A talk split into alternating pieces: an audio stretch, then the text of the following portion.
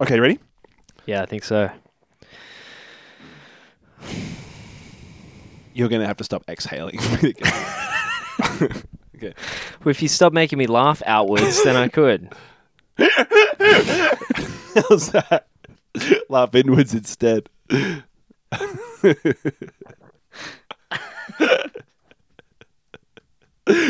That's one for the album.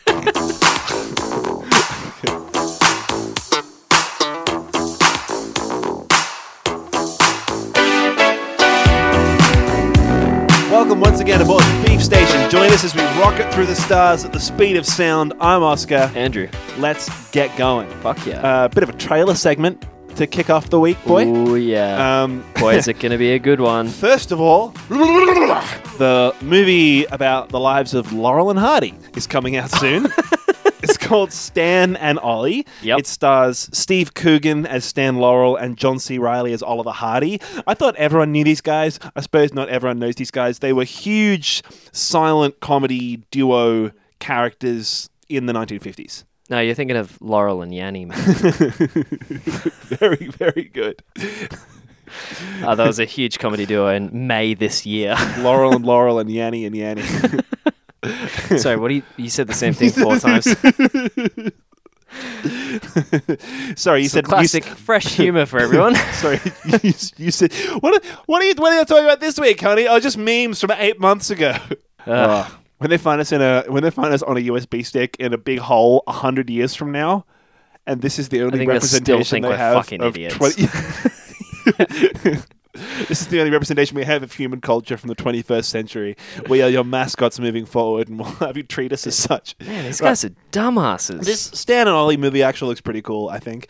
I suppose the fact that I had to explain to you who these people even were and I didn't even really know Yeah. doesn't really help either of us get they excited were for famous it. a while ago for, I think, probably movies. Yeah, exactly. Um, that's uh, trailer number one that I'm excited for. Mm. Trailer number two, by the time we release this, it will be out. The um, It might actually come out today. Uh, the new Fantastic Beasts and Where to Find Them movie. Ah, yes. I thought. Have you seen the first one? yes. I thought it was fantastic. Yeah, really good. And really cool, like exploration of a different part of that whole universe. So I think that that's definitely worth getting hyped for. yeah. If you listen and disagree, then maybe skip next week's episode. Um, For I don't know. I don't know why. because we're talking about the trailer again. Um, the last one is this going to be part of our news segment at the end? Oh, God, Or is this I going to don't- be the trailer segment at the start? I don't know if I can wait that long. I'm gonna I'm gonna bust. The Pikachu movie trailer. The Detective Fucking hell. Pikachu has a two full two minute trailer. It shows the little bastard talking. It shows all the real world fucked looking Pokemon. See, my favorite thing about it is that it's now hit the point where this is too expensive to be a prank. So it's it has to be real because they've committed too hard. Unless like I was talking to a friend about this, unless Ryan Reynolds has personally put like millions into the We're getting fucked. Even this into is actually the a tease of the trailer. Deadpool three DVD. Oh god. Honestly, Did you see? Actually, still dur- okay, but during the week, I can't remember whether I saw stills or a trailer because I since couldn't find this fucking anywhere on the internet. They're re-releasing Deadpool two on DVD in a PG cut. really. Yeah, yeah. And they're doing it with like a framing narrative, and it's like The Princess Bride. I don't know if you've actually seen The I Princess haven't seen The Bride. Princess right. Bride. So the idea is Famously. it's this beloved bedtime story that a grandpa is reading to his kid. And so the grandpa is reading the book to the kid, and he and the grandpa skips over the sexy bits, and the kid interrupts, and so you'll be watching this medieval story, and it'll bust out of it halfway through, and it's a kid in the bedroom with his grandpa in the '80s, and he's like, "Hold on, grandpa, what do you mean about this bit? That doesn't make sense." And so like they kind of like meta narrating the That's story. actually pretty So, th- cool. but- so this is this, but they've got that kid. So the eight-year-old kid who's in The Princess Bride is now like thirty. They've got him dressed up in kid pajamas, being read the story by De- Oh, fuck. by Deadpool, That's really good. which is going to convince me to watch Deadpool two again. That is man. great, And so yeah. I imagine we'll have, oh, that's uh, that's a little bit saucy. We might just skip over this bit. Yeah. um, so what if this is just another fucking weird framing narrative style? Well, like Ryan again, this is the first of the I- I'll call it Neo Reynolds period, right? Where He's just fucking He's with us. just gonna do like he's gone off the rails. He's gonna play, he's doing this. He's playing a a NPC that figures out that he's actually an NPC. Like he's just doing cool as fuck movies. Yeah. And oh man, I mean I, this this I'm looking. I actually think that the NPC one has a much better chance of being a good movie than this one because this looks unreal. Oh, I it's saw- so weird. It was crazy. I saw it's someone so on, weird. I saw someone online talking about how Deadpool three is definitely going to reference the fact that Ryan Reynolds was the oh voice of yeah, Pikachu. yeah. It, it, and it'll be that he fucks Mr. Mime or something. Did you end up watching the rest of yeah, the trailer? I, watched, I didn't watch the whole thing because I Oh, want. I'm man. saving it. I'm saving myself. Mr. Mime They is in the all trailer, look- and he looks fucked. like there's a reason why they didn't initially design pokemon to be like photorealistic Yeah. and it's because when you try to make things that are sort of fucked up animals look photorealistic they look really fucked up so pikachu like Yeah. doesn't quite look like a cat but he doesn't look like a pokemon anymore Oh, it's man. like it's an uncanny valley of something that's not look- human Psyduck looks fucked. it is so Psy- Psyduck looks like a duck that's been caught in an oil spill. yeah or like got stung by 20 bees and it's just swollen up completely Bee drills to you, baby. Horror. Yeah, they don't have real animals in this fucking world anymore. They What if- don't. In in the Pokemon world, they only have Pokemon. I think. I don't think they have like real Fuck. animals. So in this particular case, like all of the that entire world's like infrastructure, all of its animal products need to come from animals. Like people are drinking Miltank lattes. So does, does that mean that like because I saw someone analyze the planes and cars universe and extrapolate out like well if that means this and that means this yeah, there was like a um, planes World War Two. yeah, so that, then Yeah. they were like, does that mean there was a planes 9/11? Does, Yeah, there does was. That mean, there were like- planes they were concentration like, camps. How did the where Iraq? they put yeah. the Polish planes Yeah. into pol- They were like, plane Auschwitz? How did the Iraq War work with like them going in to get oil? Uh, Yeah, what were they getting? Blood, all sorts of food. in the same way, I don't know. There's probably all sorts of crazy extra- extrapolations that a smarter man than me could make about that. Like, are you skinning Pokemon and using their pelts? And like, Yeah, I guess. cavemen would have like, I don't know, Rapidash skins and shit. But then there are intelligent Pokemon as well. But they were the intelligent ones were human created, right? Mewtwo and Mew were human creations. is this so, the like, most? A natural Pokemon, Pokemon that naturally occur without human intervention, are any of them intelligent enough to communicate? Because I think it would change the way that, like, if there was a species in the world that could talk to you, I reckon we would like not be eating nearly as many fucking animals as we were. Because the animal would just be like, "Hey, can you not eat things that aren't you?" Is this the worst conversation we've ever had? On I think this is one of the best. one of the best bits of the trailer, I don't know if you made it this far, is like one of the main ideas behind the movie is that the Pikachu can talk, but there's only, this one dude can understand him and no one else can. Yeah, yeah, yeah. And then everyone he else turns just to the hears, other one and- Everyone else just hears Pika Pika. Yeah. And so like Ryan, And I'm pretty sure it's actually just Ryan Reynolds going, Pika Pika. it's like how they got um, Vin Diesel for Guardians of the Galaxy, and his only line in the whole thing was "I am Groot." yeah. yeah, exactly. God, I want to know how much they paid him for that. The guys that do Red vs. Blue, that web series that's all animated through Halo, It's a machinima. Thank you very much. yeah. so yeah, so th- they re- screen record themselves doing Halo shit in first person, and then the guys like dub it over, and it's like a TV show on the internet. Now, see, Um, I know that because Yeah. I grew up with it. That's for you fucking non gamer You plebs out there. idiot listeners. You Untermensch. the guy, so they've done now, now like twelve seasons of it or fifteen, something rid- some ridiculous number of seasons. The guy that plays one of the main characters says he refuses to say the word, say the phrase "yes sir," because he says like I've said that four times in every single episode we've done for the last ten seasons. There is no possible. Permutation of that phrase that I haven't yet said. Go back and find it and edit it in. So Yeah, when yeah, he, yeah. When he goes to the script for that, he, he, he skips over it. Yeah. And so the same thing, like by Guardians of the Galaxy 3, is there any new iteration of like I am Groot that Vin Diesel can possibly say? They'll probably. I, I feel like you just make him record them anyway. You know, you he's getting more into the character. He's probably delivering them better than he was back in the first one. But this time, he Groot has the sadness of James Gunn being fired weighing down on him. Yeah. yeah, I, I watched, a, I listened to, listening to an old podcast interview with the guys that made uh, Swiss Army Man the other Oh day. yeah, that's a p- side note. I, I don't Yeah. think I've mentioned that before. That's a great fucking Really good film. movie. It Daniel was, um, Radcliffe's one of his little like weird. I'm trying not to be the guy who fucked a horse on stage. Like, Like, no, he's trying not Renaissance to be Harry films. Potter by fucking a horse on stage. That's true. Um, but then everyone was like, "Oh, did you hear Harry Potter?" so um, Horse it's, fucker. it's actually it's a great podcast and it's a website as well. It's called the Talk House, and so this was there's no like presenter. It's always one artist interviewing another artist. So in this case, it was Kamal Nanjiani interviewing the guys who directed uh, Swiss Army Man. But there are other articles where it's like some band, s- a singer from some band. r- writes a record review for some other band's album or whatever. So it's really cool. Um, like they got Lou Reed from the Velvet Underground to write a review of Yeezus. I always, whenever anyone says the name Lou Reed, I think Lou Bega. Right. That's why. That's why I gave So, you the little yeah. from the Velvet Because I'm Underground. like, is that guy even still So I was like, alive? fuck, he's going to mention Lou Bega again. yeah. Like, Um, well, yeah, he wrote Mumbo Number Five. happened of to course, Mumbo's- Jesus is going to pale in comparison. What happened to Mumbo's one through four? I remember as a young child back when like Thinking Mumbo number five was the coolest song on the no, planet. back when uh like there was like it was one of those things where like a cousin that you don't see very Yeah. often comes to a family thing, and they had uh like a, a burnt MP3 CD Yeah. with shitloads of tracks on it, and they somehow had one of the readouts that could show you the track names, and I remember listening to Mumbo Number Six. and I, even as like and you've been chasing it even ever as since like a then. nine-year-old, I was like, "Does this guy? Does this fucker just write mumbos?" I thought it was And I like d- I and still you've- don't know. And it was different. I and still it's, don't it was know. a new Lou Bega his song. cousin it's was been old unreleased. enough that it would be like, how fucking funny would it be if I called Mumbo Number Five, Mumbo Number Six, just as my own little personal joke, and I don't know the answer to that, and I'm not looking it up. It's like there's this there's this guy on the internet who has gone through Beatles solo albums like George Harrison stuff and Paul McCartney stuff and edited and spliced together like mixes of those songs and said it's a new Beatles album that was recorded in the 70s or the 80s and that fell through a time hole Right.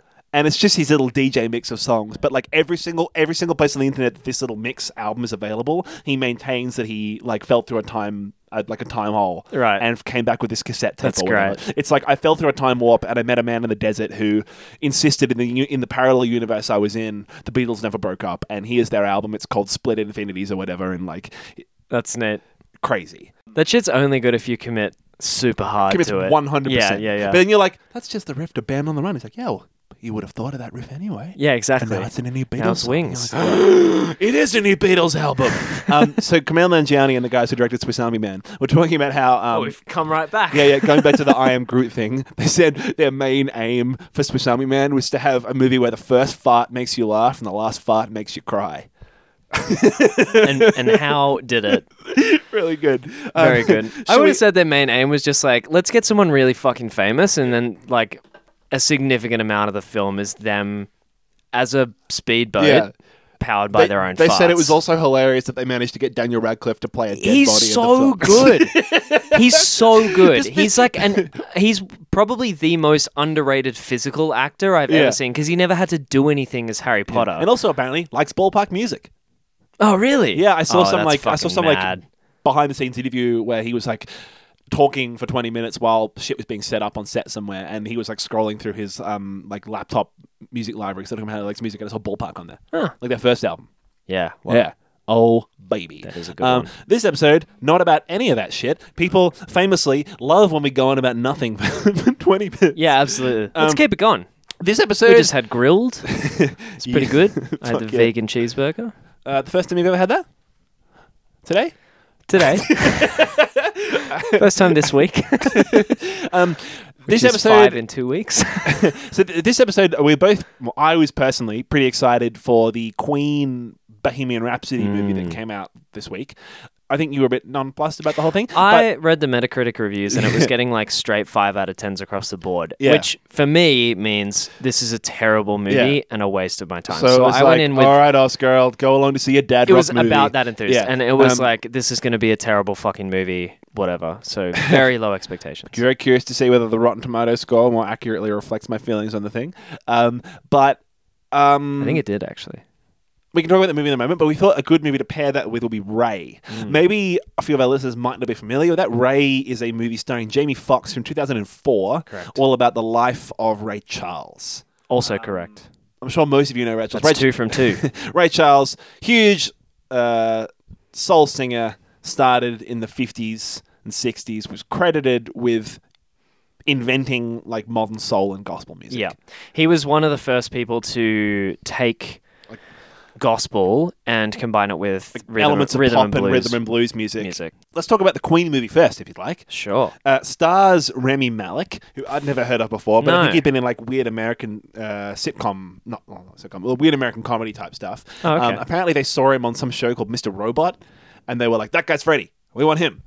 And um, Oh, took really? him down for an interview. And I gotta he look was this it. shit up. And again, this is we, we've got a good return to form on like Yeah, sorry. Let's let it take five for a moment. not bothering to do any research before the the pod. But we I um having facts at the ready that could easily have been verified. that instead we just say, don't know if this is true or not, but how's this? let's let's let's Someone told me that. So obviously, famously, Freddie Mercury's teeth pretty fucked. So Rami Malik teeth great Oh yeah. in the film teeth fucked. So They- he had they- to have prosthetics put in, Oh right? no, I I thought they just took him to a farm and got a horse to kick his mouth. yeah, with teeth on its hooves. yeah, he wore like a big like fake dentures thing. for Yeah, the whole yeah, thing. yeah. So, So- he and- apparently wore it for months in yeah, order he to did. get and used he- to it. apparently, he read about the part and wanted it so badly that, and this is interesting because this sounds not compatible with what you were saying, which is that he read that they were taking auditions for it and he wanted to be Freddie Mercury so badly that he independently went out and got a set of dentures made for him that he wore to the interview. I mean, they maybe were sure. Yeah, his teeth. His he owned them. they weren't- Went it to a, wasn't went to a like he print went to shop, the- a 3D print shop. Gave him his D's. Like, can you just enlarge these by 20 percent, Well, please? it wasn't like everyone that they auditioned when they got into the uh, the waiting room, they were just like, "Ah, fucking put these in." like, not everyone would have Yeah. kind of done that. Well, so, so something interesting. So interesting. was If start, so he, he's talked a bit in interviews and that about the characterization of Freddie Mercury and sort of how he got into character. And he said that um, so Freddie is very enthusiastic and very vibrant uh, and sort of flamboyant on stage, and he's a great showman. Um, and apparently, Fre- Freddie Mercury was asked by the Royal London Ballet or something back when he was alive to perform in some production because they thought he was an amazing dancer just because of the graceful way he moved. And he got there, and then they realized that he's not a good dancer. Oh. And so apparently the way it worked was that um, the ballet dancers just lifted him up and he sort of pointed his arms and legs in graceful ways like he does. Um, but Remy Malik, so in order to preparation for the concert footage that they do, Yep. um, worked with a choreographers and that, and that didn't quite work okay. out. And so instead he worked with like a movement coach to like Yeah, right. capture the essence of like exactly how That's does definitely Freddie Andy like Circus. thrust his arm out. Yeah, that sort of shit. Like Yeah. Andy Zirkus level, like understanding physically how this character How a moves. character would move. Yeah. Um, Huh. and he talked as well. Yeah, and so he, t- he talked as well about the idea that he wanted to understand why Freddy does the things he does because he's a real person, so you sort of have to get under their skin a bit, which is maybe a lot of actors do this, but it was the first wa- movie I've been interested enough to sort of understand why the character did it because he, he fucking looked like Freddie Mercury, man. Like, it did a fair bit. Oh my god! There's a side by side My video. dad, who would have Yeah. grown up during the actual era of Queen, Yeah. was like, "I don't know if I'm going to be able to recon reconcile the fact that he doesn't look a lot like Freddie Mercury." I'm like, "I think he looks." A shitload like Freddie Mercury. he I think he looks looks an unbelievable amount like Freddie Mercury. Like you find a fucking famous actor that looks like closer to another celebrity musician than he looks to Freddie Mercury. I got nothing, but wouldn't it have been great if I came out with something instantly right now? I'd say Jamie Foxx and Ray Charles. yeah, goodbye. Bit slow to warm up, are you, mate? yeah, that was good. So he was talking about how he wanted to understand why Freddy did the things he did. And so, for example, with his teeth, that's what reminded me of it. He was apparently called, uh, Freddie Mercury was like bullied in school for his teeth and was called Yep. Bucky and everything because of his big buck teeth. Oh, well, I wouldn't have figured that out if you didn't. no. You're welcome. Because because as a child he discovered Buckminster Fullerene, and all of his classmates were just real dang impressed. The other three members of the band really had to wrestle Bucky Ball as the working title off him. Love to see his Bucky balls. Nom, nom, nom, nom, nom, nom, nom. Remy Malik apparently said that when he um when he had the teeth in, he felt a bit self conscious about it when he was on set because he kept them on while he was walking around set between takes and that. And he said he found himself sort of sitting a bit taller and prouder and presenting him trying to Be more present himself confident. in a bit more confident way. And he sort of went, oh, maybe that's. Maybe that's where Freddie gets it from. And that kind of attention to detail I really dig in this movie. I thought the main strength of this movie, straight out of the gate, was Remy Malik's performance. Yeah, because I mean, for if nothing else, and this is this is circling back to the casting. Yeah. you spend so fucking long looking at his face Oh my in this God. movie, Yeah. like uh, maybe a, a quarter or a third of the screen time. Yeah. he's he has whether or not it's his whole body or his face. So if they didn't cast someone, and if that person that they cast didn't kind of wasn't excellent, this was going to be a terrible fucking train wreck. Yeah. So um, so yeah, really, really can't praise his performance highly enough. I Yeah. think there was never a moment where he didn't. I mean, again, Queen is a little before my time. I obviously have heard most of their songs, but Yeah. I certainly didn't. Like grow up, grow up listening to them. yeah, kind of before it was famous in the. Maybe in the revival, or I don't know, just as one of those bands that's kind of famous Played at from parties the and that. '80s. Yeah. Exactly, but I didn't really know much about Freddie Mercury, I guess, other than he was gay and how he died, because that's kind of an unfortunate aspect of his like lasting legacy life beyond his story and music. that, yeah. yeah, exactly. So the fact that I was absolutely captivated by Malik's performance Yeah. the whole time he was on screen. He was incredible. I, I- you know, I. Uh, it sounds cliche, but I forgot I was watching a character, and it just felt like I was watching Freddie Mercury in moments of his personal life. It was really, really excellent. Yeah, and so, Really and so I excellent. think that like uh, as a way of doing a bit of a contrast between Ray, um, the Ray Charles movie, and this Queen movie, straight out of the gate, I think that this Queen movie felt a lot more like almost like a dramatized documentary, yes, if that makes any sense. It does. Whereas the Ray movie felt like a film about Ray Charles. a There was a lot- docudrama. yeah, right, I suppose so. There were a lot more in the Ray. There were a lot more like filmy kind of qualities to it, where they were trying to be a bit arty about it, if you will. Hmm. Whereas in this, it really just felt like if all the band members had still been young and good actors, they would have used them. Well, and I, If you- part, part of if you that, know what I mean, right? Yeah, I Like- think part of it is like part of it is uh, I think attributable to the timelines of each of the films, where in Queen, I don't think it jumps backwards or forwards. Maybe right at the start of the movie, we Mm, yeah, get so so it's it really like starts a with linear- a Live Aid concert, but then it jumps back to so it starts at the end of the movie, then Jumps back ten years and jumps shows you back, how they lead and, up to and that. exactly, and that's Yeah. the end point of the movie is this, the the first forty five seconds or whatever. Yeah. But in Ray, getting back into the narrative arc, there's heaps of flashbacks. Um, it covers a span of like 20 years. And I think or it really something like gives you a that. better understanding of his internal psyche. Instead of it sort of flashes back between his child, like major events of his childhood, and Yeah. then his present day. Heavily colored by things like, when he was a very young child, first learning to play the piano, Yeah. uh, witnessing the death of his brother. all sorts um, of experiences he had with his mother when Yeah, he was with his going mum. blind. Yeah, exactly. But and it they're all in, intercuts in this between them. distinct place that he uh, sets off from at the very start of the film, which is kind of the, I guess, uh, village or town. It kind of looks like a slum that he kinda grew up area, in. But I suppose Yeah. it's I don't hard know to where tell it 'cause was, It's like probably the in- 40s. I think I think he's from. It's in like the deep south. I think I think right? it's from Florida.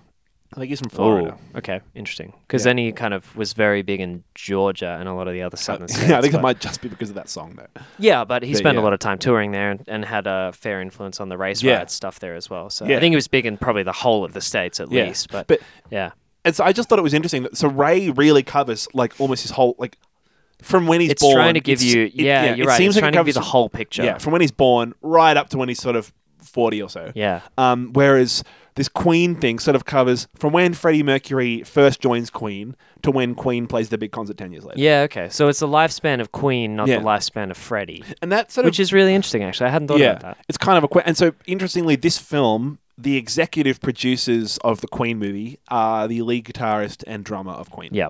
Uh, they. Uh, the, the bass. ba- play- The bass player is still alive, but he's sort of out of the limelight. Dad said, like, no one really knows where he is. He's like some private farmer somewhere in the All middle of nowhere, and He Oh, right. doesn't give interviews. Queen has performed and gone on tour with different singers and things. Um, and the bass player's just never rejoined and never gotten in any Queen shit. Like if they ever have any, you know, interviews for you know retrospectives of wants their nothing to albums do or with whatever, it has it. nothing to do with it. Right. Um, but the drummer and the guitarist are still very much all in. Um, they were apparently on set all the time and were really Oh, wow, involved cool. and really interested in making the movie happen. They were like instrumental in picking Remy. Yeah. Uh, yeah, uh, in picking Remy as the the Pretty lead instrumental in actor. Queen as well.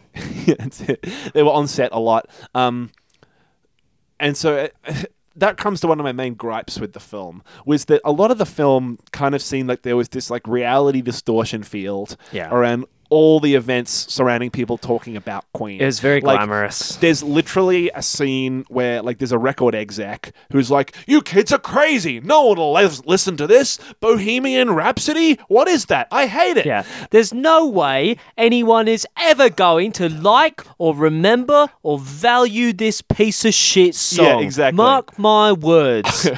P.S. I'm a fucking loser. Donkey. That's a direct quote. yeah, yeah, yeah, yeah. Yeah. So about 20 minutes into that guy's lines, my partner leans across to me and goes, "Is that fucking Mike Myers?" I didn't realize because he has this wig and glasses Yeah. on, and you're he's, right. He's wearing like the proper makeup equivalent of like a Groucho Marx fucking pair of He, glasses he and slips mustache. into Shrek like 20 minutes into the scene, Yeah. and suddenly, like, oh my god, it's Shrek. Oh fuck! Yeah. Get out of my recording studio. Less than Freddy, there's no way it wa- was it. That's not quite. um, yeah. So like in that rec- in that uh, i- scene, for example, where they they've brought a night at the opera, their finished album to Mm. this record exec. Um, the record exec is literally like, "Why can't you kids, you crazy kids, follow a formula? I want you to follow a formula." People like and Brian May- formulas. Brian May's like, "I don't want to follow a formula. I want to be creative." Yeah. There's literally a scene where they sit around and go, "We are legends. Yes, we are all legends."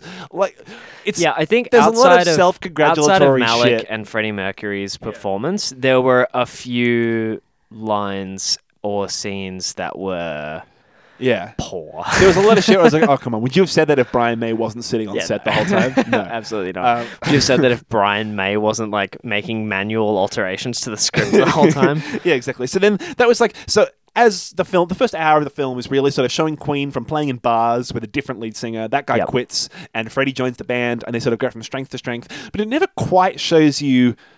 I mean, we know they're Queen, but it never quite gives any evidence as to why they're suddenly becoming successful. Mm. Like, Yeah, it, it does just go from like it's sort of like playing at a shitty bar, they've recorded record their deal, first stadium. album. Yeah, it almost goes that quickly. It's Yeah. it's yeah. And it- they almost like walk out of the recording studio and their manager walks up to them and is like, I got you a fucking tour. Yeah, You know, exactly. it's it's that kind of Um, yeah, fast paced. and fast because paced thing. yeah, and, and then because it starts with Live Aid, and then cuts back ten years, Live Aid is like the most iconic performance of their career. It's one of the most iconic rock performances of all time. Mm. If you don't know about it, go and look it up. it's It'll be- incredible. Did yeah. you end up watching it?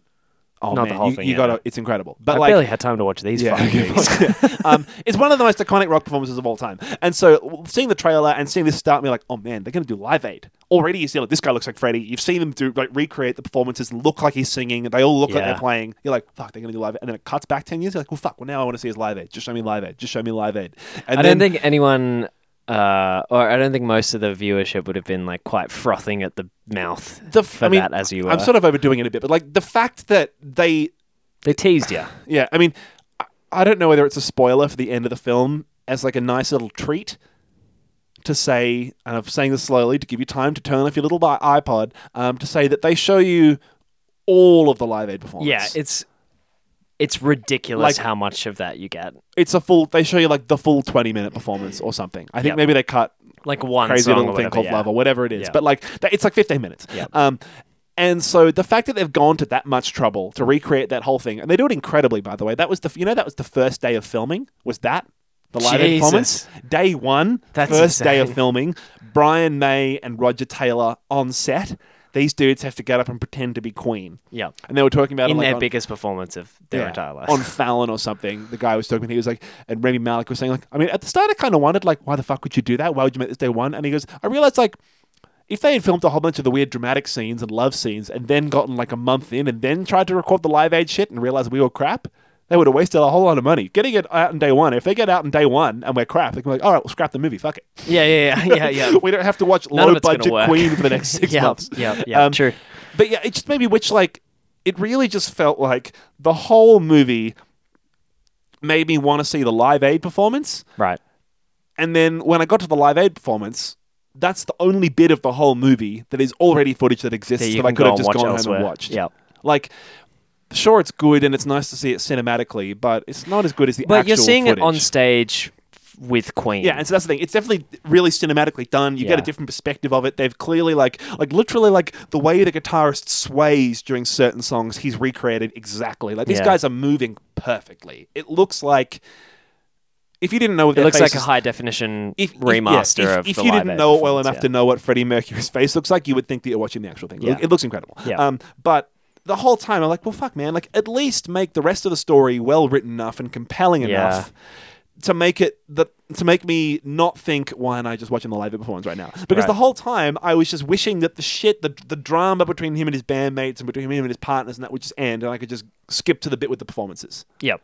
and I think that was the the weakness of the movie was that they didn't really go into making those personal moments of the film and the sort of not music bits of the Hmm. film, the story bits, as interesting as I hope they would be. Yeah, and I, I heard so. Uh, one thing that people might have heard about this movie is that initially Sasha Baron Cohen was in talks to play the part of Freddie Mercury, and apparently the reason why he was ditched was because he wanted to uh, change the script to go into either he wanted to change the script or the script in its first version went into way more of the dark shit around Freddie Mercury, focused a lot more on his personal demons and um, the troubles that he encountered along the way. And then I See- think the executive producer stepped in and just kind of said, "Hey, look, that's not what we what we want out of And this see, movie." I feel like the film had heaps of that already. I feel like it the did, film but had it never too much of that. really explored it. Like, th- right? there's a whole section in the film where Freddie is kind of out of it and kind of in a drug haze, and he's kind of being misled by his business partner Hmm. slash romantic partner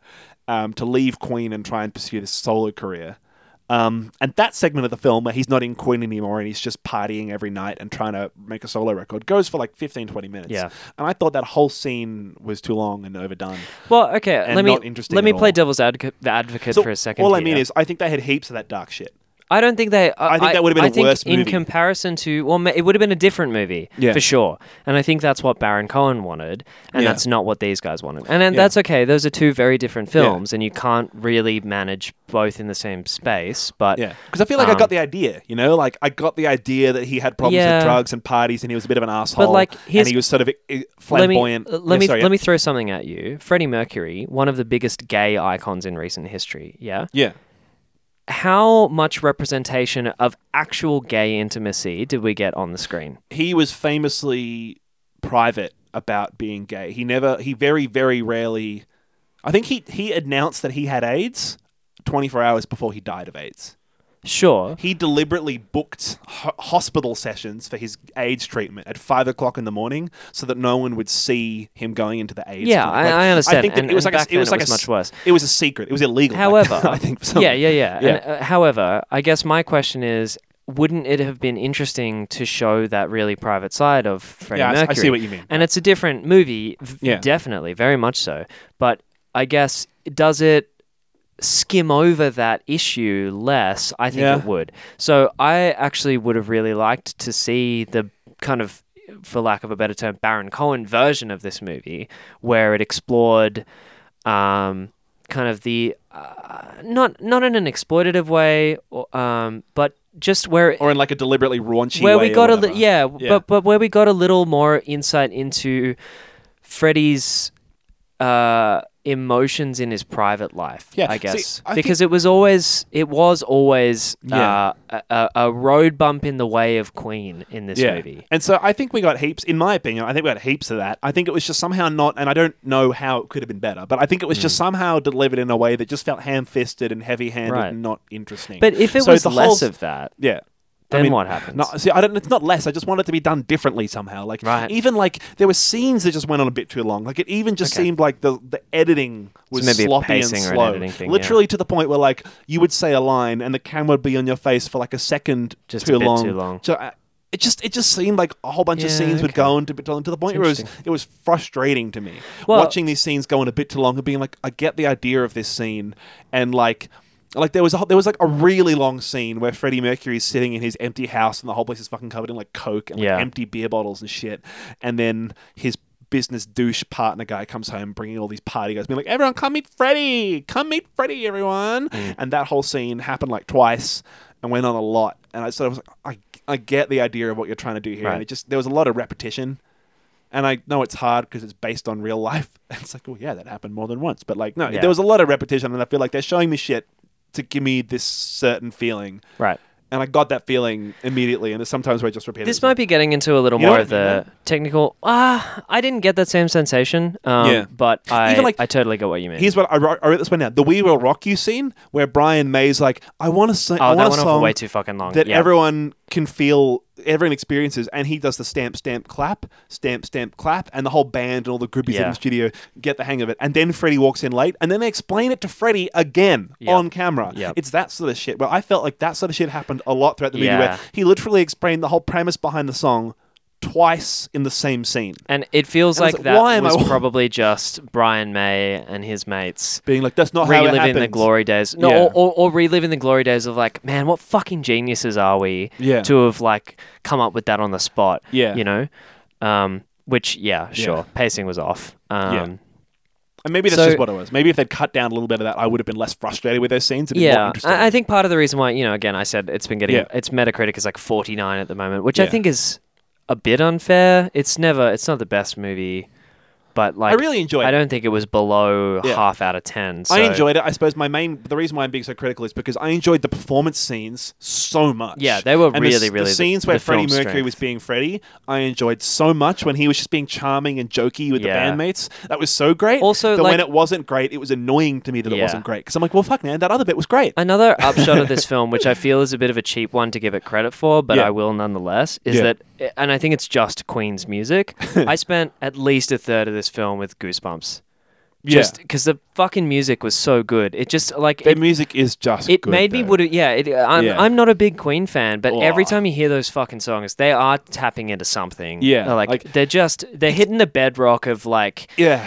Even just like the Universally audio accessible music. production of them, Yeah. like the like the guitar sound on Killer It's Queen, just makes you go like, oh, it's, in, it's yeah!" incredible. It And the- really is. The phaser that Freddie puts on his Yeah. vocals. Um, I watched the making of behind the scenes where Brian May's fucking with the 24 track tape for Bohemian Rhapsody, Yep. and he like fades everything out except for Freddie's like eight vocal layers of himself at the start. Yeah, and yeah, that yeah. Mm. sounds incredible. And he fades in like the the guide piano track that he plays the whole way through the song that's like faded out in sections where you can't Yep. hear it. Incredible.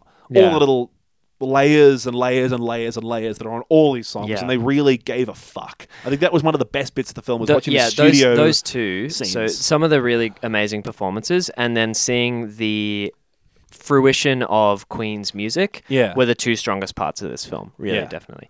So getting back to some of the technical stuff which Yeah. you were mentioning earlier with like the editing processes and that sort of thing, I just wanted to to kind of get your thoughts on um, how it was as a film as opposed to as a documentary, I guess. Yeah. So the director is Brian Singer, who is by no means a novice, Mm. um, and also hasn't done any of this sort of shit before, really. Yeah. So he directed the first X Men movie um, back in 2000. Yeah, He he- also directed The Usual Suspects.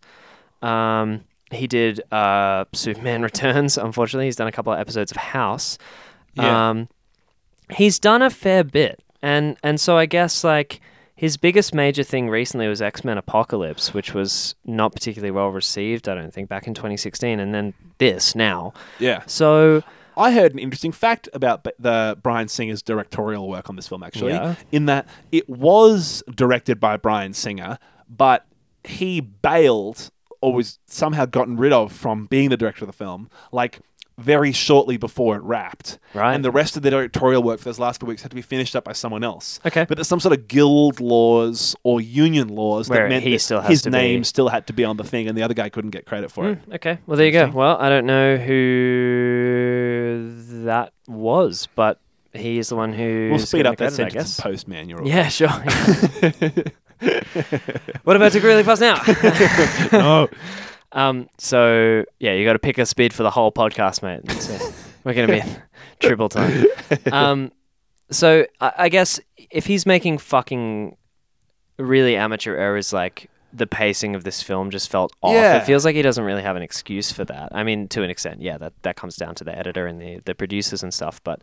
Um, yeah, like it really annoyed me in some sections. Yeah, there were there were definitely scenes in this that were that Yeah. were too long. So, but I was gonna say, in terms of this film, was in many ways spectacular, and I Yeah. don't mean that in just a, a- a meaningless way. It was a spectacle to watch, as Queen were a spectacle to watch. I think it's worth seeing in the Um, cinema. yeah, absolutely. If anything, And just to get with the- big noise. yeah, get all the big volume music in you. Yeah, I think yeah. it was fantastic.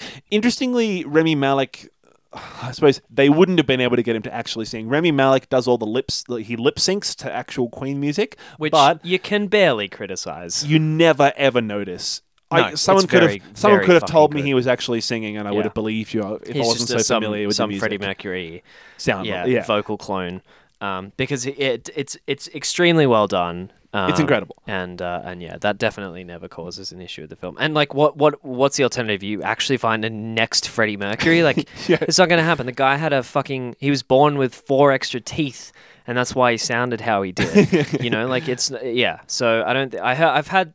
I've read some stupid criticism of that, Yeah. and it's kind of like, well, what the fuck would you have done, man? Yeah, You know, exactly. if No. you wanted to make this Um, movie, so I thought it was incredible and really worth watching. Though. Really good. And like Um, also the way that so some of the editing is a bit off, some of the pacing. Yeah. There are a couple of lines of dialogue. I actually turned to you at one point when someone one of the band members said something to another one and I was like, That was shit. Yeah. That was a really bad fucking line. yeah, There are a couple of lines that actually properly broke me out of the movie and I Yeah. was just like, Oh, I'm watching a fucking movie right now. it's li- but- literally like where they're like, "Let's stick with formulas. Formulas make money," and they're like, "We don't want to make money. We want to make Yeah. art." It wasn't even like that. It was it was like a casual line like he's being a real dick or something. It was just silly.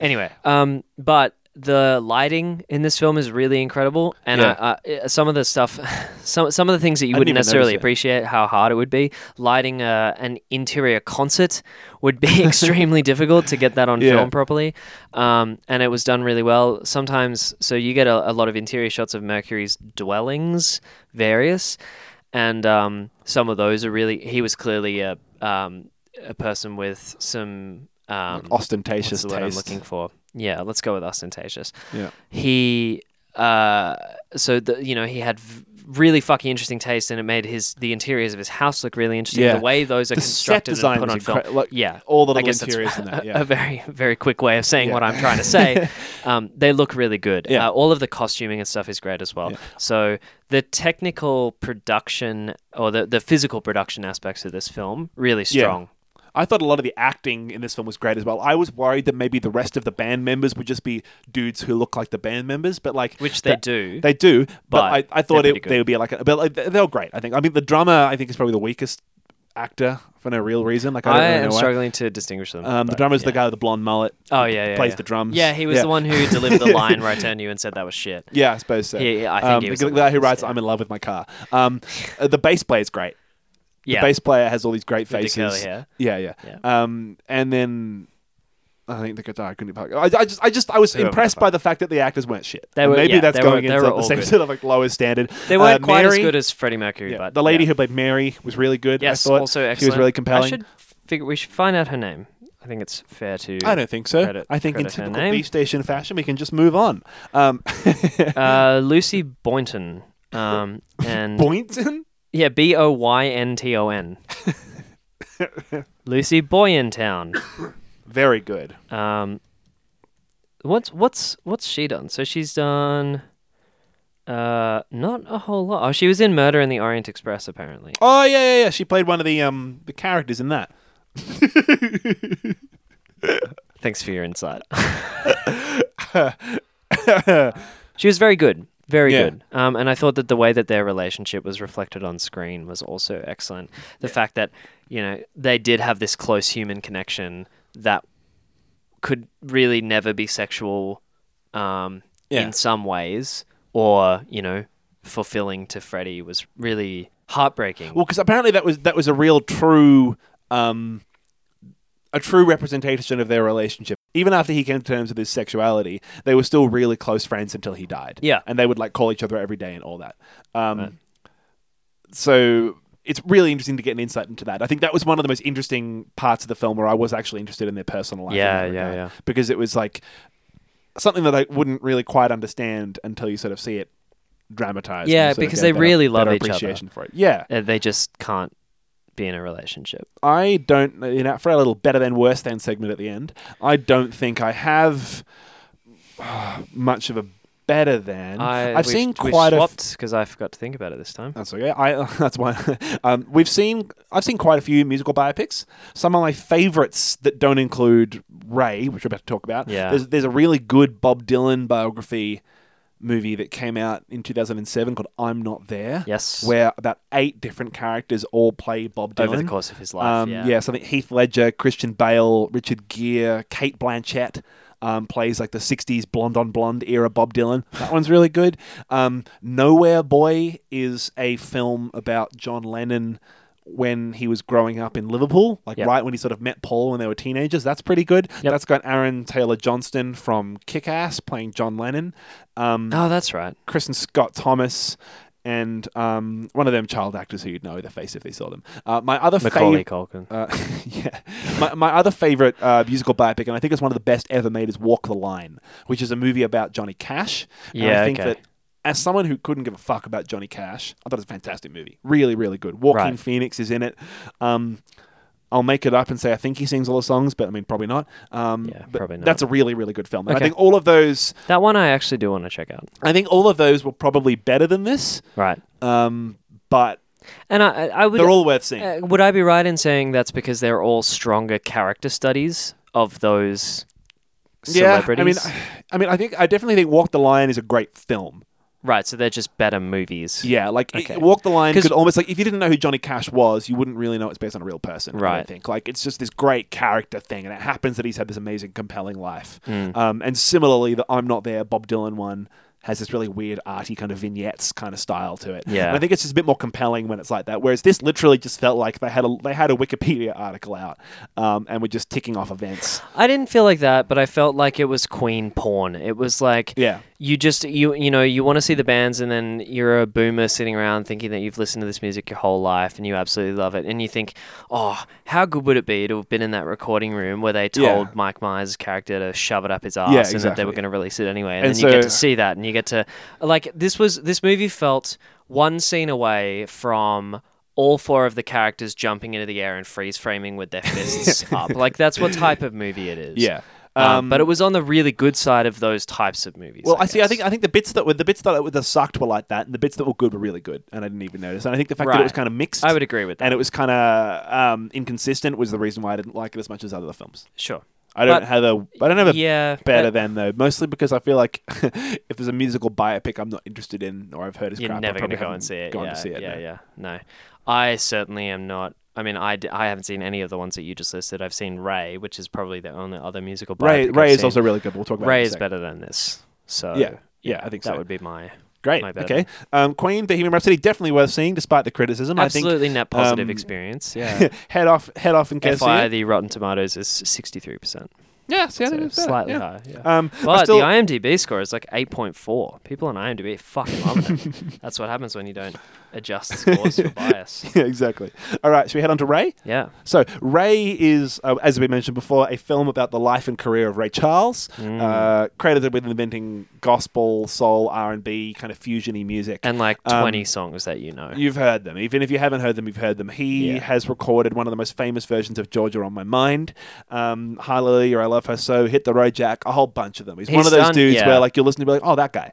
Um, And then you'll hear another song and it'll be like, oh, this is also Ray Charles. And then you'll hear another song that you've Yeah. known for your whole life and be like, that's also Ray Charles. maybe everyone knows who Ray Charles is, but all I mean is like, I feel like I think they do, but I think that more songs than people think that they know Yeah. are Ray Charles. But he's been around for so long, Ray Charles, Yeah. as a performer, that he has influenced some of the musicians that have now gone on now to be the most influential musicians of all time. Yeah, Like, yeah. I was reading a biography um, about the Beatles' early days. And back when they were teenagers and used to just fuck around, they were trying to learn how to play What I Say, which is the song that starts the movie. Yep. Um, and back when they were playing clubs and bars and shit, Paul McCartney would do a version of What I Say that used to bring the house down. yeah, right. Um, and so um, and similarly to the, ti- Queen. the timelines of that blow my mind. though. from the start, similarly to Queen, um, just the most unbelievably uh, foundationally brilliant music. yeah, and in the like, world. just like watch. And this is another one with the, the scene. Some of the scenes in the studio are fantastic.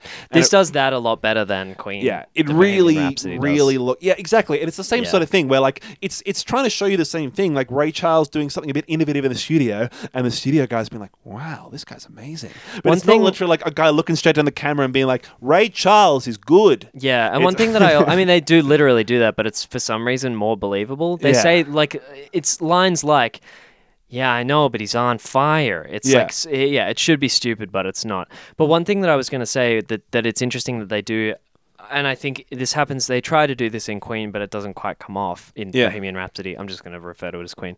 Um is is that uh you will see how events in Ray Charles' personal life in in in Ray the movie Yeah. you'll see how the events in his personal life affect him and then directly see how that affects his actions in the recording studio and his Yeah. choices as an artist.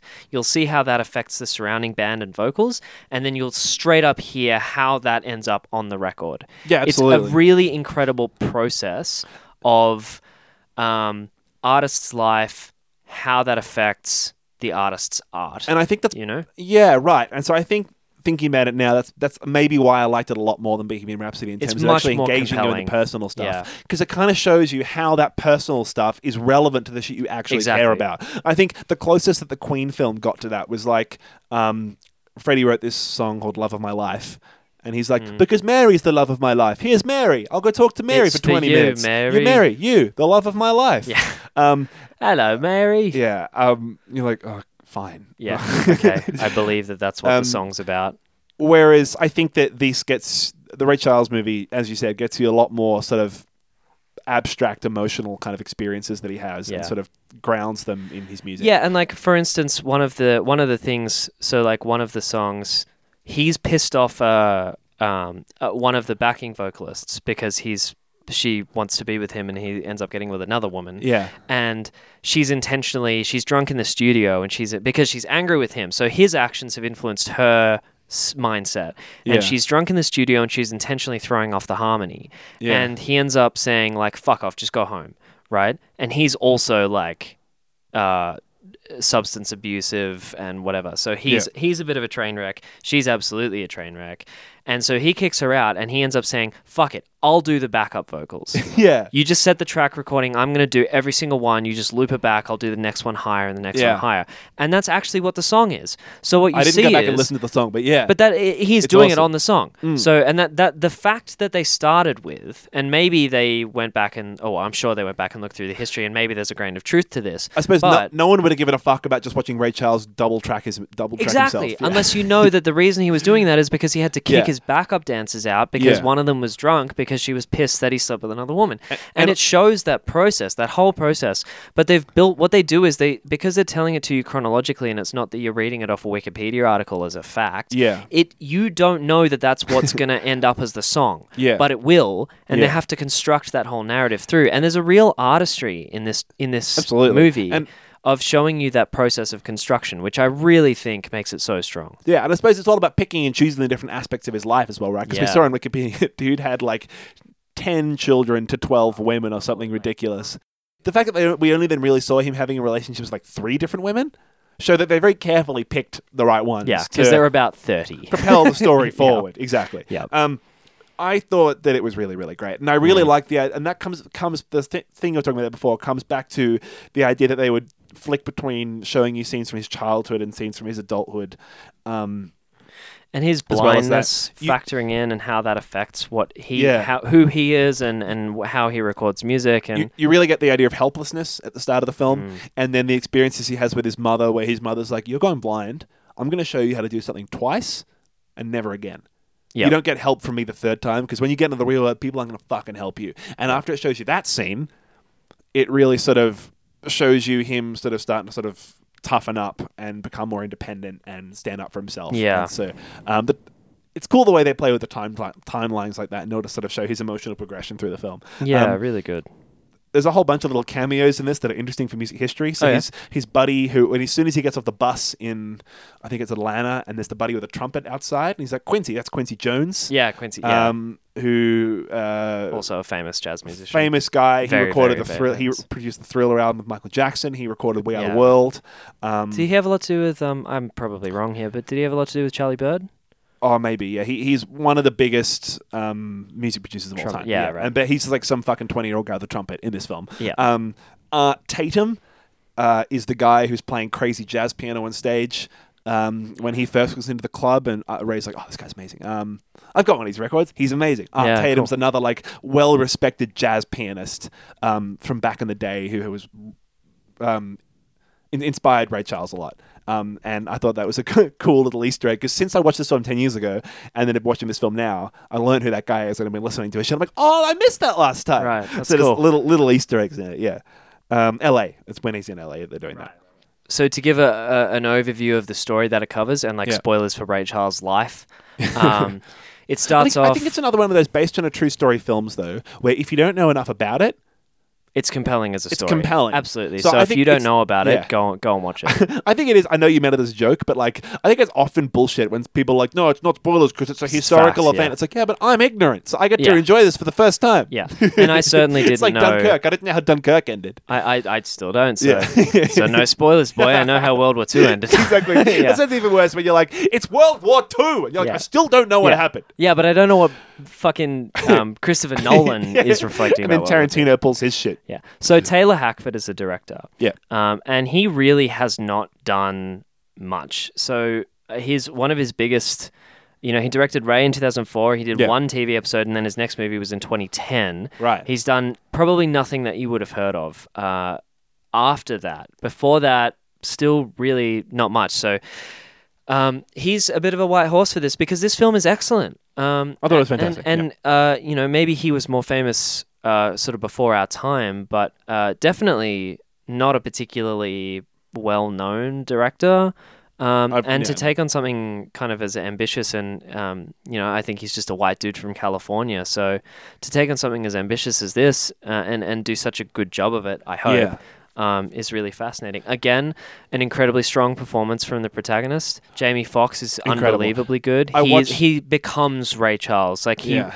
you know, in the same Does way all that the little mannerisms and he movements. walks uh, like Ray Charles does. Yeah. He actually, I don't know if you had heard this, but he met Ray Charles because Ray Charles died in 2004. Fuck, So really? Oh, they've got recording of, of um, that's yeah, awesome. that he, he actually, before they, maybe before they started shooting, I think, um, yeah, but I think they I saw got that them he in the died a same month. room. He died a month before the movie was going to premiere. Yeah, so Yeah. like he, you know, they had a chance to kind of get to know each other, and I think That's that awesome. um, Ray sort of Ray read the script. Gave- I remember gave now. the Now that you blessing mention that, on- Ray read yeah. the script, and there was one, one or two scenes in the film where he was like, "Oh no, change that." Um, Yep. And other than that, um, that might be an interesting spoiler actually for towards the end of the film when Ray is in the bathroom and one of the groupies he's in a relationship with walks in and him shooting up heroin. yeah, Um, and he's like, "Don't ever do heroin around me. I'm not going to show you. Don't do that shit." Apparently, the original version of the script had Ray like showing her how to do heroin. right, And he was like, "No, I didn't do that. I never did that. Don't do that." And then later in the film, when, when that singer in the in the film that singer overdoses on heroin, and Yeah, Ray, yeah, like, yeah, yeah, partially yeah. blames himself or whatever because he Yep. was having substance abuse problems. I don't know whether that's well, I don't know what, What is obviously true. happened in real life. Yeah. but apparently they changed that, right, which okay. is kind of I don't know. it's cool that they changed that, I suppose. Yeah, really interesting. But I think just the fact, you know, like uh, obviously Remy Malik didn't get a chance to meet Freddie Mercury. He would have had to study him, get advice Yeah. from people who knew him. Remy, Right. Remy Malik met Freddie Mercury's sister, yeah, right. Okay. and apparently got got he got the bl- he said the, the the coolest bit was getting the blessing from Brian the and family Roger and, and the from the, band. sister and all that. And yeah, so like, that's su- super neat. Yeah. But imagine getting the blessing from fucking Freddie Mercury, you know, because that's what Yeah. Jamie Foxx got. and um, I watched one of them interviews. It's no, no, you know, it, it's like a, I watched one of them interviews. a linguist analyzes the movie accents in Yeah, twenty different movies, and one of them was him analyzing um, Ray Jamie Foxx's Ray Charles accent, and he says he was like fucking nailed it. Yeah, yeah, yeah. It's uh, he does an incredible job. Um, apparently, the because he has his glasses off a fair bit in the film. Yeah. Um, he wore prosthetics over his eyes that actually made him effectively blind while he was Right. wearing them. So you know, I, I think he probably lent into that a fair bit and mean- kind of would have worn them as much as In possible. the same way as the um, teeth thing, maybe. Yeah. Yeah, to to try and um, figure out how he would have moved around. Yeah, I um, suppose so. I if suppose he it's were also it's limited. hard though because Ray Charles obviously has like the benefit of like at least twenty years experience. Exactly. Yeah. yeah. So I think it's you know e- even then even more so, um, very impressive that Yeah. he managed to kind of capture that. And he is a weird dude. Like he's got some i- really strange mannerisms. He walks funny. The way he plays the piano, he sways back and forth a lot. Famously, Yeah. Like, he Um, went blind when he was seven. yeah. so, And so you know, he's- but yeah. I'm not sure why that would cause someone to sway.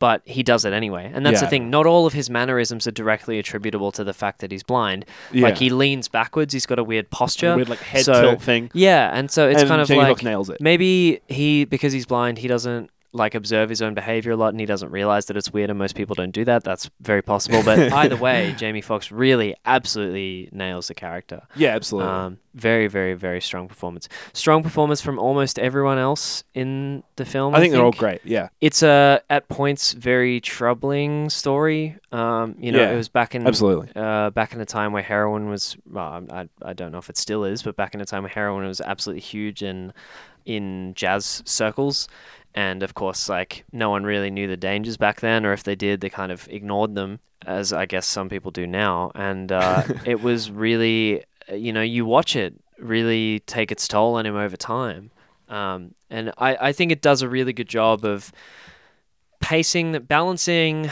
pacing his personal life out with showing you the development of his music over time Yeah. where his ideas came from who was around him when he was coming up so, with certain ideas because like you know he had managers that started off with him when he was just when he got off that bus in LA They were like trying to fuck him that he over met and in the that. first club. Well, no, friends that he kept the whole way because Oh, he right, ditched yeah. some. Yeah. But then, you know, towards the end, yeah, he picks up another couple of people that that are clearly using him, and you know, he Yeah. causes he alienates all of his friends about it, and, And I, I think this is a great example of doing the movie well, doing the movie in a way that you didn't just want to see the big bit at the end, like with the Queen one. Well, Maybe there- is yeah, no there big bit at wasn't the end, really but, big like, bit. Um, the whole Yeah. movie was really compelling and interesting. I to think watch. they And I could have think made a big bit. my my gripe then, obviously going back to the Queen thing, was that it could have been as good as Ray, and it could have Yeah, had all absolutely. the emotional beats that this did. Absolutely. Um, and maybe gone through some of the darker stuff that Sacha Yeah. Baron Cohen wanted yeah, I in mean, order you, to have that be you know, compelling. you watch and- him go through rehab in Ray. You know, like Yeah. you watch him um, do heroin a bunch. Like I think the movie's MA. Um, it's MA for a reason, and I think Bohemian Rhapsody was M. It's Yeah. clearly a lighter touch, and I'm sure that there wasn't less going on in Freddie Mercury's life than there was in Ray's life. So No, exactly. It just goes to show what they're kind of skimming over. Um, yeah. No, I so agree. so yeah, I, I I thought it was. I mean, it's an excellent. I'm trying to think of what people might want to hear about it. Um, It's a really interesting. It's, it's another one of these. Even if you don't care about Ray Charles, I think it's well. Oh, see, I don't know. 'Cause no, it I doesn't think matter. I Ray think it Charles doesn't has been matter, such yeah. an instrumental part of like. I think my, my parents have like played it since I was a kid. Yeah, my All- parents all have got his music, Um. So I, I'm really familiar with his music, and that sort of keeps you going throughout the film. I think it would be difficult not to. But Yeah. I was, I, you know, I'm not a big fan. I mean, like I am actually a big fan now, but Mm-hmm. um, when I first saw the film, I don't think I was old enough quite to be a big fan. yeah. and uh, and I was compelled anyway. Um, I was really I, I remember renting this DVD, and you know it was one of those ones where I rented it probably as a young teenager, and I like, just "What the hell is this?" No, and I watched it. I knew I knew what it was about. I knew who Ray Charles was, but I watched it and I watched it again and again and again because I was absolutely f- compelled by the quality of the film itself, not just you know. Um, I'm just gonna move this. Hang on.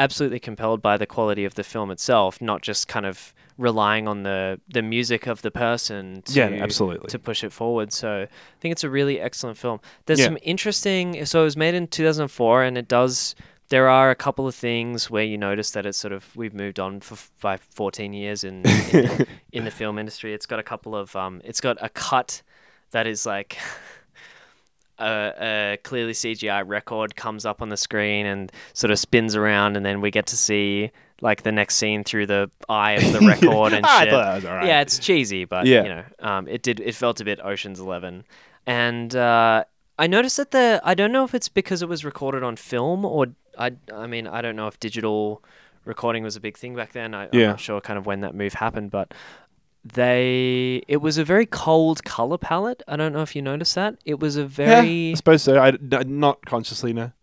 the colors felt really flat. Yeah. Um, right. No, I definitely did notice that. Yeah. So yeah, I don't know. It was interesting. And then you get these um, these moments where he's back in his sort of uh, birth town um, with his Yeah. mum, and and it's all it's got that really bright kind of It looked really red saturated dirt as and well. green and was oversaturated with colors. And- Yeah. And, I think it was interesting that, you know, they made that choice to reflect back when he was a kid and he could still see as being those really bright saturated colors as an Yeah, adult. okay, yeah. We, you know, we're we're obviously around him, but I think as his vision has been lost and he's had to kind of make his own way in the world, you know, he says one one at one point in the movie like I go everywhere I go alone in the dark. And I don't know, you know, obviously the, the rest of the film kind of in black since he lost his vision, but as the audience, I think I That'd be a think we pretty get a ballsy little. move. It would be a very very strong move, um, but I think we get a little bit of of like his the the sense that he has that the world is not as it once was for him Yeah. you know. Um, No, and, yeah, and I definitely. think doing that through those the, those dullened tones is really interesting. Yeah. Oh, there was one moment where so I recently I was looking up this video on like the difference between shutter speed and frames per second, and if you're recording at like a ridiculously high shutter speed, but your frames per second stay the same or something this, like, like, that. I'm getting motion this blur wrong. thing? Yeah, but Yeah. it's it's like it's not motion blur, but you capture less over the same period of time, so you get like more still frames and the action looks really choppy. They use it in a lot of action movies because Yeah. characters look like they're moving faster, but they're actually covering the same distance in the same number of frames. I'm not quite sure how it works. Um, but every frame is really sharp. So you actually, it's the opposite of that. It's where you get no motion blur, Right. but okay. each frame is separated by more distance. That's what it is. Yeah. Um, okay. So it's More less distance in time. smooth, but Yeah. more clear. And um, uh, they do that on occasion when he's playing the piano. I noticed it a couple of times when he's really getting fucking into it. So they've chosen to like represent a few of his more intense artistic moments in the same with the same techniques that action directors use Yeah. which I thought was pretty interesting. Um, yeah, I don't know. Other than that, like the way that y- you learn some really interesting things about the way that he navigates the world as a as a um, visually impaired person. Um, the way that he and I, I like the way that it's introduced at first. One of the one of my favorite conversations in the movie was um, when he's talking to someone who I think they ask they they ask a question like, "How do you get around?" yeah. and he's just uh, they're Because like, how do you get around with that dog or a cane? without yeah so well by yourself and he's like how do you get around so well by yourself and then the guy's like oh sorry i was just asking and, Yeah. he, and he kind of like backs off and he's like you know he, he it's he, then he He's says like, my ears are better than yours. no he, he says the thing about wearing hard sole shoes and tapping on the walls Yeah. Mm. and everything so he can hear the echoes change but it's almost like he plays that close to his chest and he doesn't want to like give up the secrets of how he's so independent to someone until Yeah. like and even then that that, you know they have to kind of his initial response is to like push someone away about it and just be like man fuck you i get around the world the same way as you do Yeah. but obviously not and then he has to kind of open up and be vulnerable about how he manages to overcome his his kind of I disability think it's an so- interesting enough question. Like, come on, Ray, it's a valid question. it is, but and, and I think it says a lot about his character that he is kind of closed off about the, the the coping mechanisms that he's Yeah. come up with. Yeah. Um, and also, it's fucking interesting that we watched that happen on screen. You know, like I, they've chosen to include some really interesting um, personal moments in this movie, Well- and they're done in really compelling ways. And I think I think there's a lot of that stuff where it's it is interesting. Like, wow, what is it like to be a blind fa- a blind famous guy? Yeah. And to the point where like they show that like he always has to be paid in single dollar bills. he because was at the otherwise you start- could count out and say like 10 20 30 and, And be it's handing him just, one like, dollar once. notes Yeah. but you can't split it any less yeah Yeah. Um. And I I thought that was kind of cool. Like, Yeah. but I thought- it was also like one of those things where like. It's such a minute little detail that Yeah. no one's going to be like, "Hold on, how is he getting paid?" Because then, as soon as but they it's show him, really like, getting paid, interesting everyone's when, like, "Oh yeah, yeah it's really interesting when you find out it's super Yeah. cool some of those those are some of the best moments in the film where you do get this little insight into like oh fuck this guy's he has to be so clever because if he's not clever Yeah. Like like when he's trying to get on the bus and the racist bus driver won't let him on. Because he's Yeah. like, I don't want to deal with some black guy, and he Yeah. lies about being a war veteran. Yeah, and, and the, the bus guy's driver's like, like, uh, "Oh, I'm sorry, I'll let you on." yeah yeah yeah, sorry, sir. i'll help you out Yeah, yeah um, that's and cool. it's like well yeah he is you know uh, uh, yeah that's he's kind of stealing valor in a way but yeah, um, he's kind of dig it because he, he's, he's, he's- yeah, he's in a doing press- it against this racist exactly, guy. Yeah. exactly. It's like, well, yeah. uh, Why? Why would you respect a veteran over a person of color in a way? Like, Yeah. there's no reason to hold those things hierarchized. So, Yeah, or I, I think it's more like he, he he didn't like that he was black, but as soon as he was black, but also a veteran, it's yeah. like it's uh, no. It's it's Yeah. and it's a hierarchization where Yeah, it's yeah. like, okay, well, the fact that you're a veteran overtakes the fact that you're black. so, yeah, I think it was um, the the moments where he triumphed over um his uh vision and um I guess like or like the challenges in his life as and an all that. extension beyond that. Yeah. Yeah. exactly. And and the drugs. You're and like, "Hey, you fuck really, yeah." y- you know, he's not necessarily always the good guy. Like the Um, big the big bit at the end, I suppose, is when he um, in terms of triumph in that is when he g- gets um, unbanned from playing Georgia. yeah, and it zooms, okay. like, that's a 15 big one. years I- in the future. that's what I was thinking. Actually, it Yeah. could have, it definitely could have stopped, um, at that concert or beforehand. Well, I guess it nearly did stop at that concert. But like Yeah. one thing that that was interesting about the pacing of this movie is that I noticed, like, you know, when you happen to mouse over the the window Yeah. and like the scroll bar shows up, and you're like, "Fuck, he's going through rehab," which is like a a core point of this Yeah. movie. Fifteen minutes before the end of this two and a half hour movie. Yeah. So I was like, "Fuck, what happens after this?" And it- it's just like, and you know, spoiler alert, He goes to rehab too. he goes through rehab and kind of gets clean, and that's kind of it. Yeah. It's like his life's Like, way better, oh, and he keeps releasing really great fuck music, yeah. and he's well liked. Yeah, You know, um, he g- goes through rehab. His music isn't as good. He's not as successful, and he looks Yeah. straight down the camera. and Goes, man, I wish I was on heroin now. yeah, I was better on the oxy. I think that's probably all we've got to Yeah. say about Ray, right? I thought Yeah. it was really good. Um, It's a great film. I Weird would probably films to recommend compare. watching it above watching Bohemian Rhapsody. Yeah. One is much more spectacular, um, but Yeah. Ray is a much better film. I think I think I enjo- uh, no, no, I think I enjoyed them equally. I think there were just a lot of moments in Bohemian Rhapsody where like, oh come on, I would rather. I, I think you know if I had to uh, go to a desert island with one of these, it would Yeah. be, it would be Ray. I think it's a more interesting story. It's Uh, better yeah, exactly. told. And I think I, I'm just annoyed because I know there's an interesting story hiding in the Bohemian Rhapsody film that they're just not presenting the, properly. the thing that Bohemian Rhapsody did for me was Yeah. I wanted to see that movie or a slightly better version of it, I guess, made, and I was talking to you about this, Yeah. about Led Zeppelin, That'd be cool. which would be fucking cool. And I Yeah. actually should look up if there are any like biopics made about them, but they, they haven't been particularly huge if they are. So I want a b- big, multi million dollar, massive Led Zeppelin Yeah. biopic and Deep Purple as well, Yeah, it'd be good. and Pink Floyd. Yeah, Just I- do I- it for all of the big, good 60s, 70s, 80s rock Those would be bands. coming. Fuck Um, yeah. Yeah, no, I, I definitely think, and all the biopics I mentioned before, so Nowhere Boy is the one about John Lennon's childhood. Um, uh, Walk the Line is the one about John Lennon, and I'm Not There is the one about Bob Dylan. All of those are worth watching as well. Yep, yep. Um, I think the most interesting one, if you don't give a crap about any of those musicians, is probably the Johnny Cash one. The Johnny Cash one's a Yeah, I'm fantastic gonna movie watch that anyway, one and anyway. Joaquin Phoenix is incredible. Um, great. Should we hit it with the news then? Yeah, let's do it. Fantastic. Ching, ching, ching, ching, ching, ching, ching, ching, ching, ching, ching, ching, ching, ching. So you are Hey, carrying yeah. the bulk of the news this week. Yeah, good, great.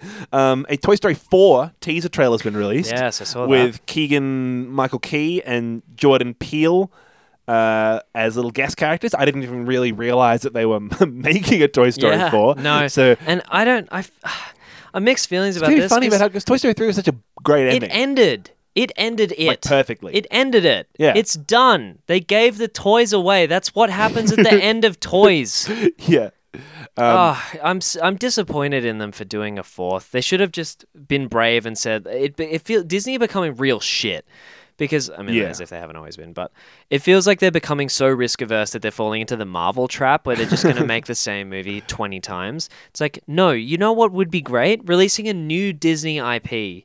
That would be great. That would be better. I would.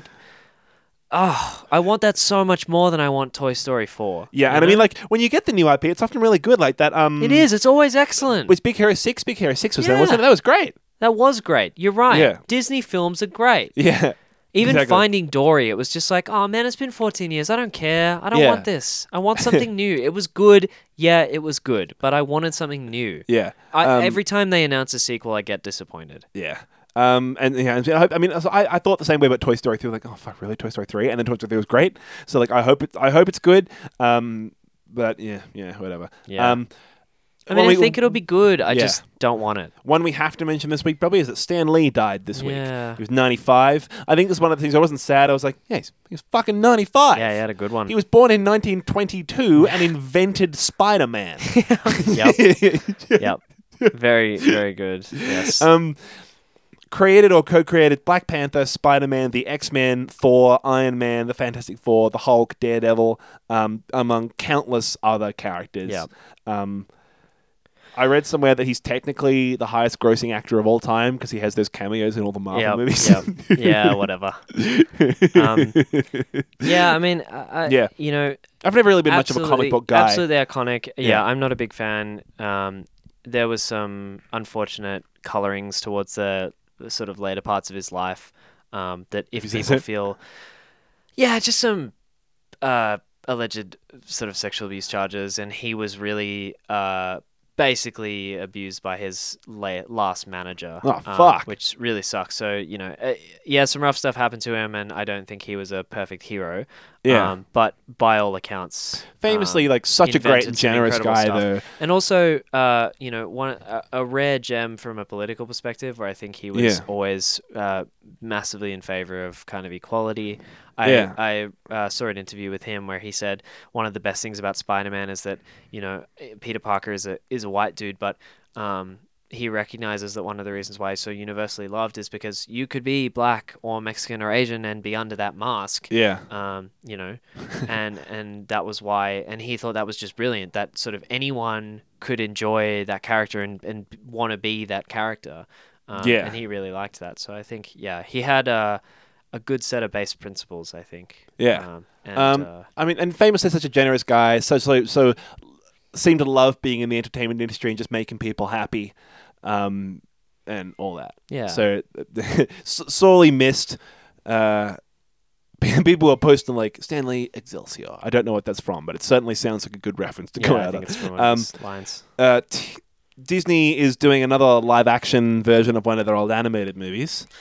This is going to be this is Great. going to be a live action version of Dumbo, directed Cool. by Tim Burton Oh yeah. Okay. which would be weird as a Tim Burton Dumbo well, I hope movie. he just is on acid every single day he's directing that movie because that's the only way it'll be good. Dude, Tim Burton is read is directing a redo of the 1941 Dumbo, starring Michael Keaton, Eva Green, Colin Farrell, and Danny DeVito. I like all of those people. Yeah, sorry. I like all of those people. yeah, it'll be so. th- Sounds sounds good. Yeah. Um, and be- best of all, screenplays being penned by some someone who wrote the screenplay for Ghost in the Shell and some recent Transformers. Uh-oh. movie. So we're fucked. Uh oh. yeah, Yeah, well, I think it's Uh. uh, it's gonna be gonna be a good one. It's gonna be exactly. Great. So there's there are trailers out for the Toy Story one, and there's a trailer out for that live action Dumbo movie as well. If you're interested, um, there's going to be a Breaking Bad movie that we're Yeah. not quite sure about any of the details, but people think it's going to be there's bits of information that have been released that makes people think that it might be following Jesse. And what did you watch Breaking Bad? Yeah. yeah. So it's, they think it's going to be following what the character of Jesse does um, after the events. Of after Breaking the events of Breaking Bad. Bad. yeah, Uh, so it's that kind of the only place because like everyone's shitty before it starts. yeah. And then when it ends, you know, famously, not possible to do some other things. So, spoil- spoilers No, why don't, for why don't they Breaking do a, Bad. a spin off where they show you what happens to Walter White after the events of Breaking Bad? uh, they, They could, they just why does that that could that could be the a- camera spins around while they're showing you what happens to him, but yeah. Um, here's oh, my, my favorite my was good at favorite it. story from this week, and I, think we could probably go out on this unless you've got something. No. Um, Ennio, this is one of those things where like a story comes out and then someone says, "No, that didn't happen." It's like, "Yes, it did. No, it did. Yes." First story came out and it said Ennio Morricone. so famous for doing most of the music for the good, the bad, and the ugly. um, gave an interview to a, a German version of Playboy recently, Fuck in yeah. which he called Quentin Tarantino a cretin who makes trash movies. Fuck yeah. In Italian, the man is a cretin, Morricone says. He just steals from others and puts it together again. There's nothing original about that. He's- Nice. He's, not a director either.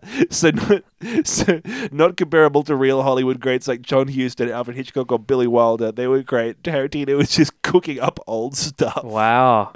I bet it really hurts Tarantino to hear that.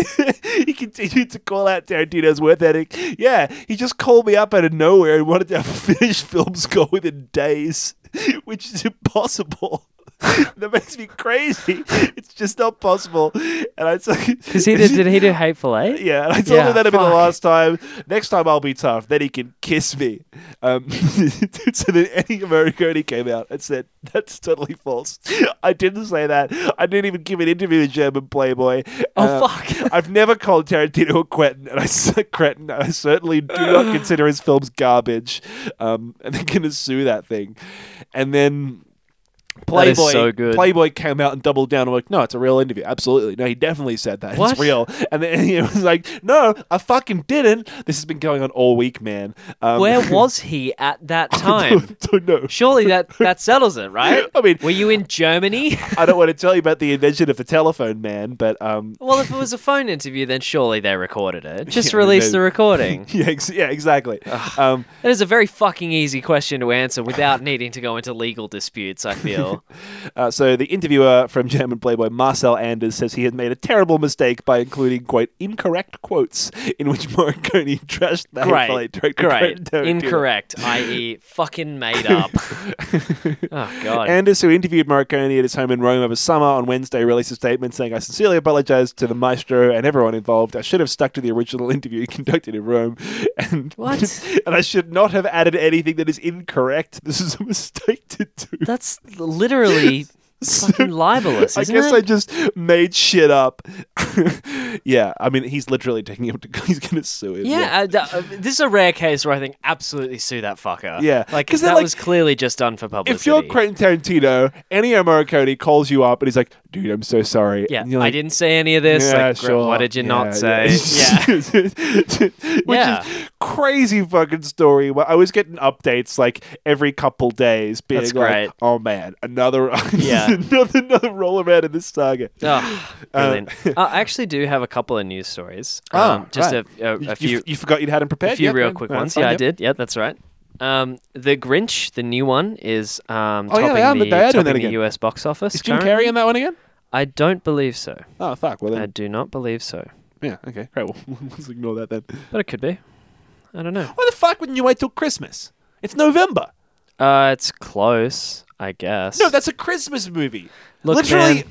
like, I agree with you. it's insane. If they're releasing it in November, release it in December. oh, I think Benedict Cumberbatch voices this Grinch. Oh, Jesus. Shows how much I haven't looked into it. No, there you go. Well, I'll just watch the original animated one, but also the one that I wanted to end on, which a um, little bit of a bummer, but also kind of interesting, is the Great. guy who voiced Hal Nine Thousand from, 2001, 2001: A yeah. Space Odyssey died. oh, great. So yeah, Good riddance. A- an incredibly famous voice. Yeah, well, one of, the, one of those people you probably, everyone's probably heard Yeah, his voice and Douglas, no one knows. Douglas Rain. I've never heard of yeah, him. it's like everyone's probably heard his voice, but no one knows who he is. Yeah, exactly. Um, Just like um, so- one of the, I saw some articles saying like, oh, the most famous, one of the most famous photographers on the planet, and it was like this guy you've never heard of him, and he's the guy that took the photo that was the Windows XP desktop background.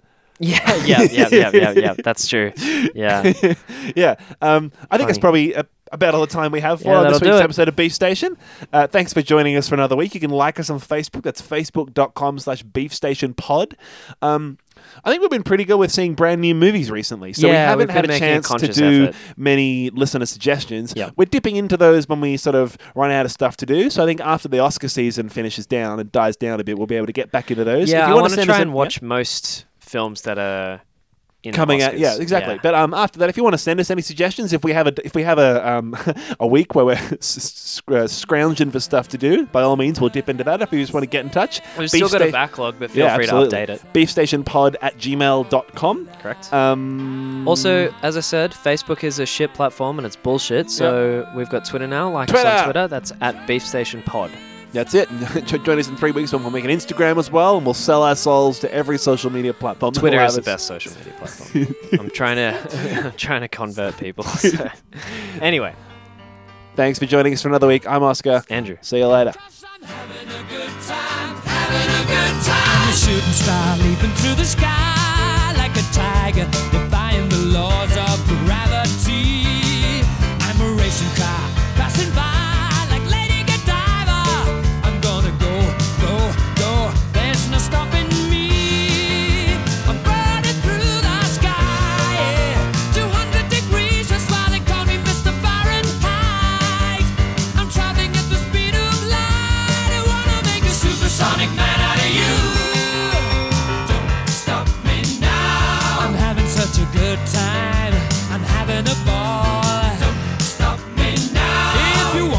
a good time.